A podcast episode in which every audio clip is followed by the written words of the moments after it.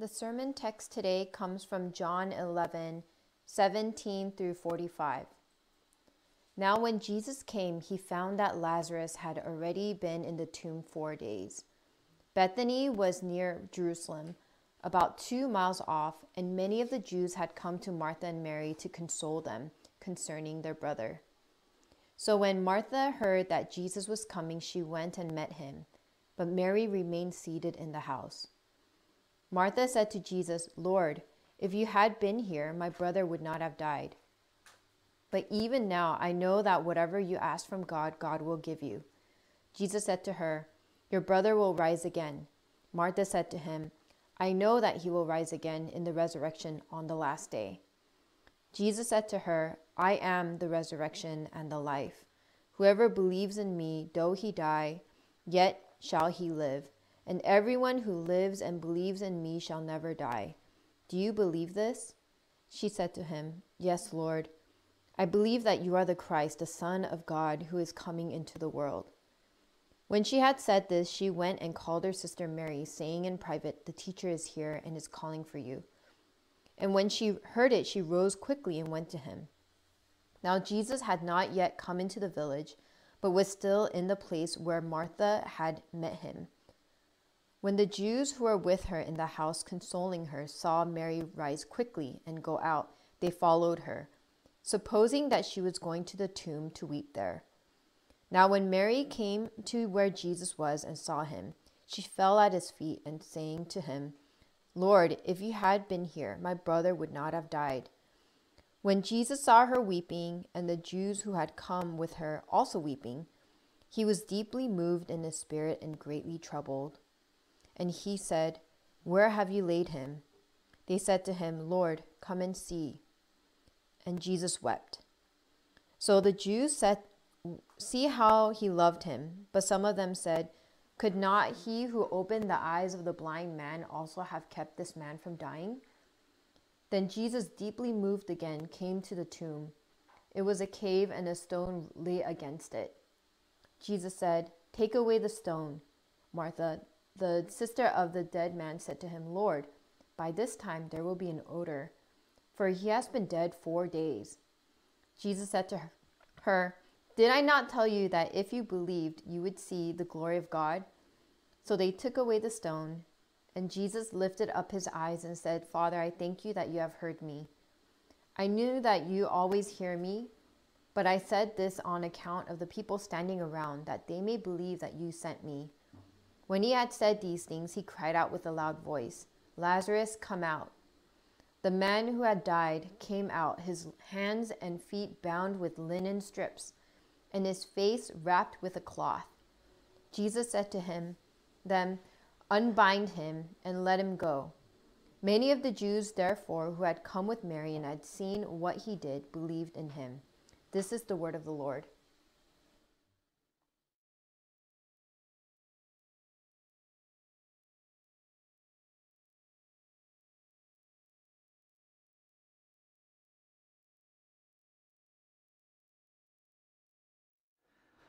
All right. Uh, good morning, everyone. Man, I'm glad you guys are able to join us uh, today. And, uh, you know, we've been talking a lot um, about what the Bible says about race and justice um, and faith. And there just are so many layers around this conversation, just so much. You know, uh, we won't be able to cover it all, of course, in just one sermon or one Q&A or, or one newsletter. But friends, this is a lifelong journey that our church is committed to. Because at the end of the day, the scriptures are committed to this. God is the biggest, you know, anti-racist out there. So as a church, we're taking a full stop here, and we're just going to take our time uh, to process uh, what is happening right now, uh, what has happened in history, listening and learning and praying how we can be a part of God's will for the oppressed and for the poor, for the suffering, for racial unity and racial justice. You know, it seems almost like every other day that another black human being is, is getting racially profiled, physically assaulted, traumatized, forever and then sometimes even killed, a life taken and families shaken. Friends, we're one body. When one member hurts, we all hurt. And so today we're going to see how Jesus responds to the pain and suffering of one member of the body. We're going to take a look at four things. Uh, first, we're going to take a look at how Jesus listens. Second, Jesus weeps. Three, Jesus' anger. Four, Jesus acts. So, first, Jesus listens. You know, uh, Mary and Martha and Lazarus, if you know the story of this family, they're all siblings and they're close friends with Jesus. In Luke chapter 10, Mary and Martha are hosting Jesus and his disciples. There's food, there's lots of people Jesus is teaching. It's essentially a community group. But in John chapter 11, something tragic has happened. Mary and Martha just lost their brother Lazarus, and Jesus, he hears of this, so he heads towards their home. And, and I just love this passage as I've been studying uh, this entire passage this week, just how it shows the different ways that Mary and Martha grieve and how they approach Jesus and how Jesus responds to them. You know, first, Mary, or sorry, Martha hears that Jesus is coming. And so she goes out to meet him. Uh, Mary stays sitting. She doesn't go out, but Martha goes out and you know, she's not necessarily the emotional one of the two. That would be Mary. Martha isn't weeping. You know, she's trying to intellectually think through this. And notice that Jesus doesn't start this conversation. Martha goes up to him. She speaks to him. She says in verse 21, Lord, Jesus, and she's saying, Lord, you could have prevented this she's blaming Jesus here essentially. But what does Jesus do? He doesn't get defensive. He engages her line of thinking. He says, Your brother will rise again. Jesus is not just talking about the ultimate resurrection, he's going to resurrect Lazarus now. So Jesus tells Martha, Martha, I am the resurrection and the life. Whoever believes in me, though he die, yet shall he live. And everyone who lives and believes in me shall never die. Martha, do you believe this? And then again, without, without any emotion, you know, she's not really the emotional one. She's trying to intellectually see what where Jesus is coming from. What are you talking about? What do you mean? And you can sense the passive aggressive frustration in Martha's words. She says, Yes, Lord. I believe that you are the Christ, the Son of God who is coming into the world. Right? She, she gives him this theological answer. And I love what she does after this. The text says, When Martha had said this, she went and called her sister Mary saying in private, The teacher is here and is calling for you. You know, she doesn't even wait for Jesus to respond, right? After she says, Yes, Lord, I believe that you are the Christ. She doesn't even wait for him to respond. She, she gets up and she leaves. She's not in the mood today for a discussion with Jesus. She's tired. She's just lost her brother. Doesn't make any sense to her. She cannot believe that Jesus didn't do anything. Jesus is pointing her to the ultimate resurrection. She's she's mad at Jesus. She's done. And what does Jesus do? Nothing. He knows that Martha is going through something painful and traumatic. He allows her to express herself her in own unique way he shows her grace. He doesn't get offended. He doesn't leave. He stays. He listens. He's in it with Martha. Pastor Will Witherington is a pastor in Lexington, California, uh, Kentucky. Um, and he says that one of the illustrations that helped him and his church lean into this painful reality with grace and empathy is to understand the traumatic injustice of the black community. He says this If you know anyone who's experienced abuse, injustice, and trauma, you don't try to reinterpret their experience for them. You don't scrutinize every little thing they say or do. You don't tell them to stop being angry. You understand. You listen. You empathize. You validate the injustice. So, friends, when, when someone has experienced tremendous injustice and trauma, because death is tremendous injustice, it's not how uh, things are supposed to be. We see here that Jesus listens. Just listens. And this brings us to the second point Jesus weeps. In verse 29, um, it tells us that when G- Mary heard that Jesus was here, she, she rose quickly and went to him. And verse 32 says this When Mary came to where Jesus was and saw him, she fell at his feet, saying to him, Lord, if you had been here, my brother would not have died. And when Jesus saw her weeping, and the Jews who had come with her also weeping, he was deeply moved in his spirit and greatly troubled. Friends, you've got to pay attention to the details here. The, the, the, the meaning is in the details, right? You have Martha, who's not crying, who's not emotional. She's intellectually trying to wrestle with Jesus. But Mary is full of emotion. She wears her heart on her sleeve, and she says the exact same thing that Martha does, but her approach and her tone is completely different. She's yelling, she's wailing. She collapses at Jesus' feet. She says, Jesus, you let me down, and I'm questioning your love for my family and me. Where were you?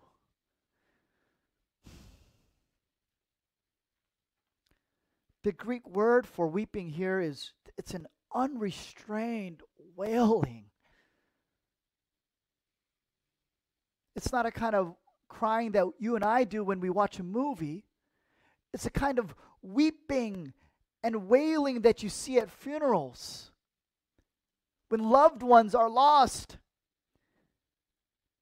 Mary is coming to Jesus out of the wake of her trauma.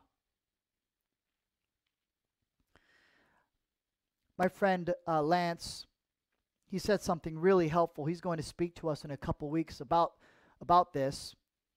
But he said, you know, he said something really helpful. He said, you know, there, there are like various ways uh, of expressing grief and anger towards racial injustice. And we see just the different responses on the spectrum. And so we shouldn't expect all of them t- to be identical. Right now, there is no formula. Rather, we've got to try our best to empathize the trauma that is triggering the response. And listen to each unique voice and empathize and work towards unity and build trust and champion love and righteousness and life. We have to be willing to live in the tension. And so, understandably, Jesus, you know, he's not, he doesn't have the same approach to Mary uh, that he had with Martha. He doesn't engage with Mary's mind. Instead, he engages with her heart. And this is, friends, one of the most profound scenes we have of Jesus' humanity. He doesn't even respond to her, he doesn't say a single word. The text tells us that Jesus wept. And what a miracle it is, friends, that God sheds tears. Jesus, who is the Son of God, chooses to enter into the unblessed state of humanity willingly, compassionately, actively.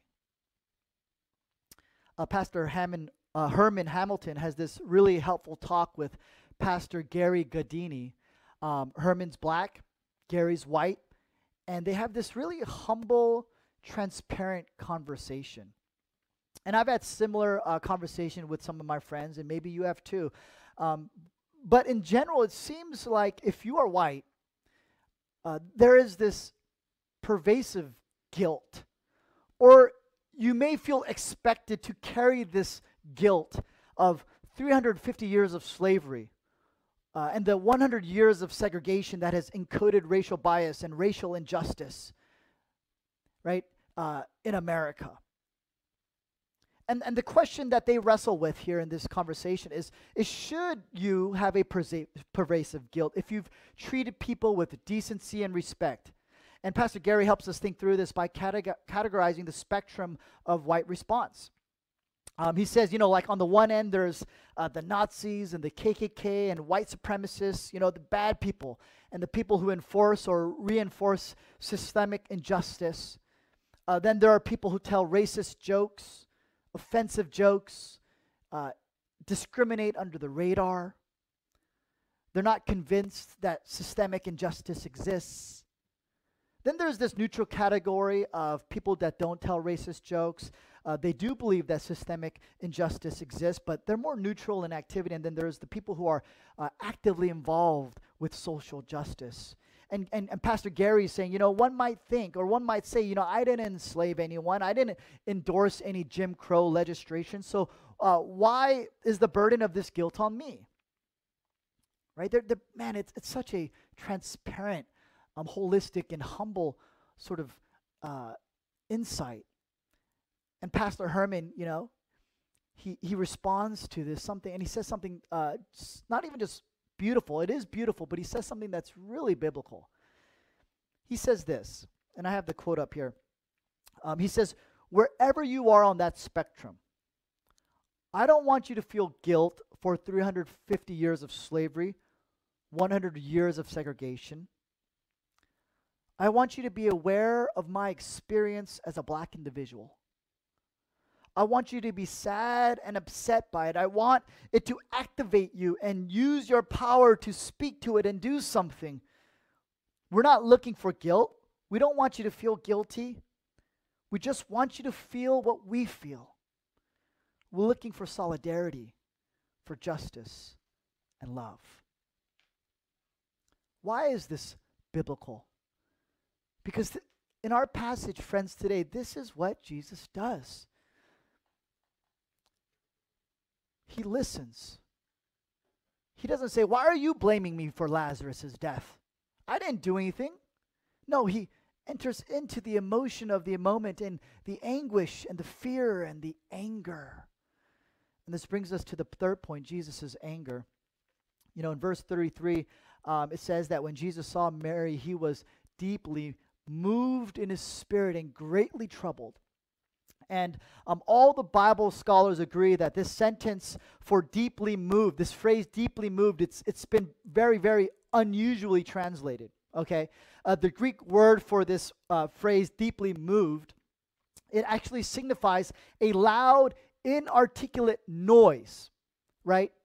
It's used to describe the loud snorting of animals when they're angry, when they're pushed into a corner when they're receiving hostile threats. And so this isn't just a, you know, internal anger. You know, most of us in Western America, we experience this internal anger that we've got to control, right? We don't want to lose control of this anger. No, that's not what this word means. It's this external anger. Jesus's facial expressions, his body language, his tone is soaked with this anger of an animal that is receiving hostile action. Mary and Martha have been just robbed of their brother. Jesus isn't angry at Mary and Martha. That's not what the text is saying. Like, oh, why are you coming at me with this? No, there's a great injustice here. He's angry alongside them. You see, the injustice of death is a manifestation of sin and the brokenness in this world death was never meant to be. That's why when we lose someone, we grieve and we weep uncontrollably because we feel a sense of injustice, of losing someone that we shouldn't have lost. And if you take a look at our current context right now, the injustice of racism is also a manifestation of sin. And racism, whether it's explicit or implicit, you know, whether it's an explicit slur or an explicit threat or an explicit assault or an implicit microaggression, all of this racism gets into everything in our lives. It's built into our society. It's built into our justice system. It's part of our culture and it creeps into our thoughts. It creeps into our preferences, our indifference, and our heart. And this goes for everyone, you and me. So, in a sense, we are all guilty. In James chapter 4, verse 17, James speaks to the sin of indifference. He says, Whoever knows the right thing to do and fails to do it, for him it is sin. And Bible scholars call this the sin of omission, the sin of indifference. But we see here Jesus listens, he weeps, he's outraged at the sinful injustice of Lazarus' pain and suffering and death. And lastly, he acts. In verse 38, Jesus walks to the tomb where Lazarus is buried. That phrase comes up again, deeply moved. So Jesus is again visibly angry. He is hot at the injustice of sin. And in verse 39, Jesus tells the crowd, Take away the stone. And then Martha says, Lord, by this time there will be an odor, right? There's a smell. She still doesn't understand what Jesus, she still thinks Jesus is talking about the ultimate resurrection, right? She doesn't know like that he's going to do justice now. He's been dead for 4 days. And then Jesus cries out in a loud voice, Lazarus, come out. And Lazarus comes forth with linen strips and his face wrapped up with a cloth, and Jesus tells him, Unbind him and let him go. And the, and the Greek word here for unbind, man, this passage is just so beautiful. It's rich with uh, just uh, biblical uh, context from the Old Testament and the New Testament, and even sort of imagery and, and illustrations and, and, and semantic uh, metaphors and analogies. This, this Greek word here for unbind is luo, and it's the same Greek word that's used to translate the Hebrew word in the Old Testament to unchain, to unshackle, to release. Psalm 145 says this Blessed is he whose help is the God of Jacob, whose hope is in the Lord uh, his God, who executes justice for the oppressed, who gives food to the hungry. The Lord sets the prisoners free. The Lord luos the prisoners. So there's this play on words here by Jesus. He's not just saying unbind the linen straps on Lazarus, right? He's he's uncomfortable. Come on, guys, do something. No, he's he's saying unshackle Lazarus. Let him go. Set him free from the injustice of sin and death. He's doing something cosmic here. And this is not the first time that God has told the injustice of sin to let his people go. In Exodus chapter 5, God tells Moses to go to Pharaoh and to say to him, Thus says the Lord, the God of Israel, let my people go, that they may worship me. And just as God told Pharaoh and Jesus told Lazarus, his voice, friends, is clear to us today. Lazarus, come out. Come out of sin. Come out of death. Come out of bondage. Be free. Be saved. Be delivered. Let my people go. Friends, by Jesus' victorious death on the cross, we are forgiven of all our sins and we are freed from the power of sin and death. The old has gone, and with the power of Jesus' resurrection, behold, the new has come. Second Corinthians chapter 5 verse 18 says all this is from God who through Christ reconciled us to himself and gave us the ministry of reconciliation. Risen through Christ God has reconciled us to himself and he has given to us the ministry of reconciliation. As we can see from our text, this isn't just a vertical, spiritual, personal reality with God. This is a horizontal, interpersonal, spiritual reality with our neighbors, with our brothers and sisters in this world. In the Exodus, God used Moses and Aaron to horizontally speak, speak spiritual truth to the injustices of Pharaoh. And with Lazarus, Jesus used Lazarus' friends to roll away the stone and to unbind and unshackle and to unchain and to free Lazarus and to let him go.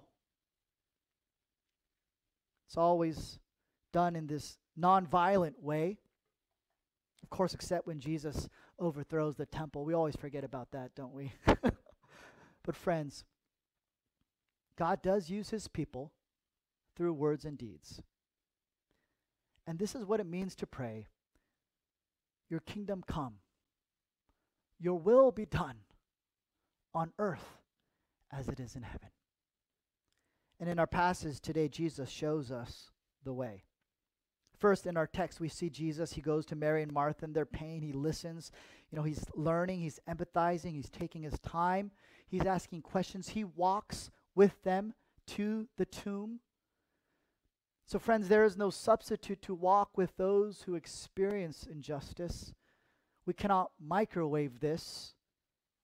People live in time and space with real emotions and process trauma and injustice over a lifetime. It's a marathon. And if you're wondering, where, where do I start? Right? Where, where do I start? Well, friends, first, you cannot underestimate the value of a good education. All right? Remember, this isn't a current issue. Racial issues are as old as time and they are prolifically spoken about in Scripture. And so it's essential to understand the gospel the vertical relationship we have with God and what Jesus has accomplished on the cross for our sins. It's, it's essential to understand that and then the implications of that gospel truth. So we've got to get educated and informed of these implications by reading books and watching videos and documentaries and studying the word and listening to people and having teachable hearts teachable hearts. On our website, we have a link to an organization called the Gospel Coalition in our Justice and Compassion page. And in 2019, uh, this organization hosted a conference to honor uh, the Reverend Dr. Martin Luther King. And so there are some powerful sermons there that, that I want all of y'all to listen to. Just, just listen to them while you're walking, while you're running, um, you know, while you're cooking. Um, they're well informed, they're biblical, they're courageous, they're repentant, uh, they're hopeful, and they're unifying. So, friends, right now we're all at home. We're all stuck at home. This is prep time for us. Learning is activism. Second, we see Jesus act against this injustice. Uh, he weeps, right? He gets angry and then he protests against this injustice right? People are saying jesus you can't raise lazarus from this dead. You can't uh, you can't move the stone. There will be a smell. You're going to unsettle everyone here. What are you doing? Typically when people die jesus we just let them dead and we keep the stone there. It's been four days. Don't do it. And jesus says lazarus come out. Take away the stone Jesus takes what appears to be a permanent reality and he turns it upside down. He goes against the status quo. And so I just want to simply talk about the act of protesting, whether it's physical, uh, on the streets, or, or maybe even getting involved in the city council, joining a commission, joining a committee, uh, voicing your opinion during the town hall meetings, or through conversation with others, or even on social media. Friends, if you go to an evangelical, Bible believing church, whether it's Baptist or Methodist or Presbyterian, Lutheran, Anglican, Pentecostal, or non denominational, you are part of the Protestant movement, the Protestant church. If there was no protesting, there wouldn't be a Protestant church. There'd be no John Calvin, no Martin Luther King, no Harriet Tubman, no Billy Graham, no Elisabeth Elliot, no Ravi Zacharias, no John Piper, no Tim Keller. You get the point. But many faithful, valiant, God fearing, courageous saints protested against the injustices of the Roman Catholic Church.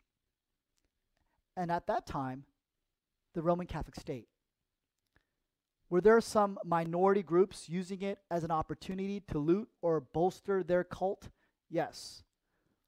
But that did not undermine the cause and the heart and the movement and the motive and the goodness and righteousness of the Protestant movement. But we see Jesus not just protest, and I love this part. He gets others involved, right? He could have just moved the stone himself. Uh, this is the man who walked on the water. Uh, this is the man who's, who, who's about to raise Lazarus from the dead, but instead he gets others to help remove the stone, to help remove some of the obstacles. They want, he wants them to get proximate to the injustices of this world. He wants them to experience what it looks like to partner with those who have experienced the injustice of pain and suffering and to allow them to be unshackled, to be set free. And, friends, that's what he's waiting for and desiring for us right now. He wants us to uh, accomplish, right, as we pray, his will on earth as it is in heaven. Um, and it's not just proclaiming the gospel, it's not just uh, words, it's also deeds. It's living in step with the gospel, right? Um, friends, let, think about this. If, if, you, if, something happened to one of your kids at school and you felt like it wasn't addressed properly, what would you do? Right? You, you protest. You'd grieve. You'd get angry. You'd go to the school. You'd ask for the details of what happened. You'd ask for accountability. Has this happened before? How long has this been happening? What's being done to address this? Um, do you guys have cameras? Can I see the video? Are there other witnesses? Can I talk to the other teachers and the kids, the other parents? You'd get involved. This is the right and just thing to do. Right? Justice never replaces the gospel. That's not what I'm saying. It cannot get someone to eternity. It does not make someone right with God. But it is a clear, pervasive implication of the gospel.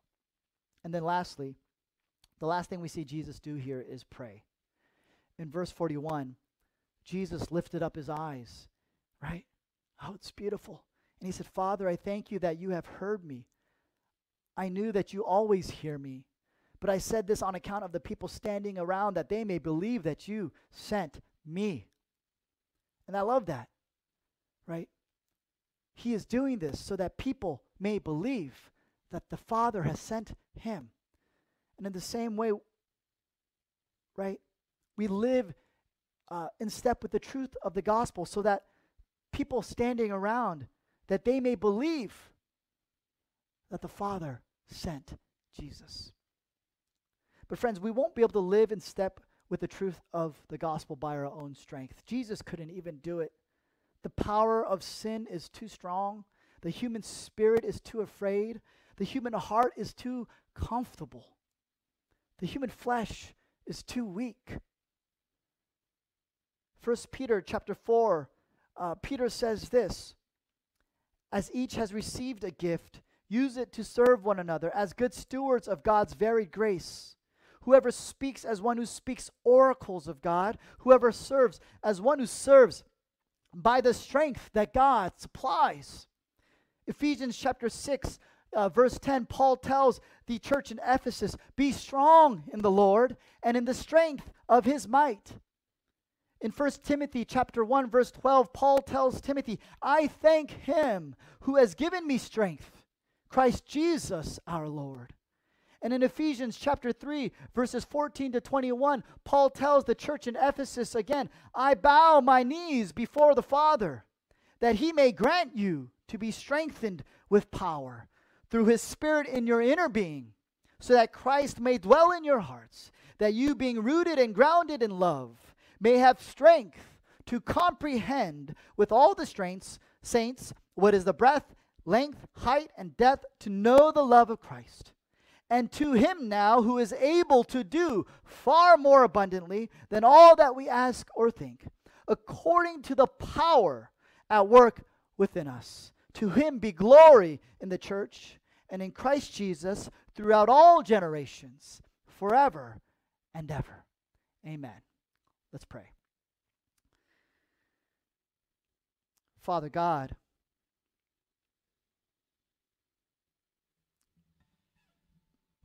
we are all bound by the chains and the shackles of sin. And in a sense, you have called us out in faith, in salvation, once and for all we have been forgiven. We are saved. We are righteous in the sight of God through Jesus, our mediator. The guilt and the shame has been taken away, and we have complete union and access and friendship with God, the most holy, perfect judge in the entire universe. But at the same time, we feel the shackles and the chains that that somehow are like a shadow that we cannot sh- cannot shake, that we cannot lose. And this life is a journey, a sanctifying process in which you refine us and our faith and our thoughts and our lives by the fire. And that fire is the adversity and the challenges and still yet the brokenness in this world. You do not zap us into heaven immediately, but you want us to struggle and to wrestle and to be salt and light and part of the greatest mission possible in calling out Lazarus from the grave and helping one another to unbind and to unshackle and to allow us to live in the freedom that we already have more and more every single day. And there is tremendous hope in this. And Father, even now, you have thrust our church into the midst of not only the pandemic, but the social injustices, the racial injustices of our black brothers and sisters and you are sanctifying us. You are challenging us, and you are telling us, take away this stone, unbind him, and let him go. So, Father, forgive us for not understanding your heart for justice as you do. Forgive us, forgive the church for not talking about justice as a gospel implication as much as you do. Forgive us for looking at the world purely from our perspective and our backgrounds and our upbringing and our training and not by your perspective and not by others' perspectives. Father, forgive us. Forgive us and have mercy humble us and convict us and press upon us the hearts of Mary, Martha, Lazarus, those who are suffering from the injustice of sin. Father, we want to be salt and light. But only you can help us do these things. For you have brought down the dividing wall of hostility. You have broken and you have torn the curtain in two. If that is possible, surely you can unite your people, you can unite your church. So, Father, we ask that you would help us and give us the strength that we need, that only you supply, and allow us to be strong, not in our intellect, not in our voice, but in the Lord and in the strength of your might. Would you strengthen us with your power through your Spirit comprehend the love of Christ according to your power that is working within us? We ask this in Jesus' name. Amen.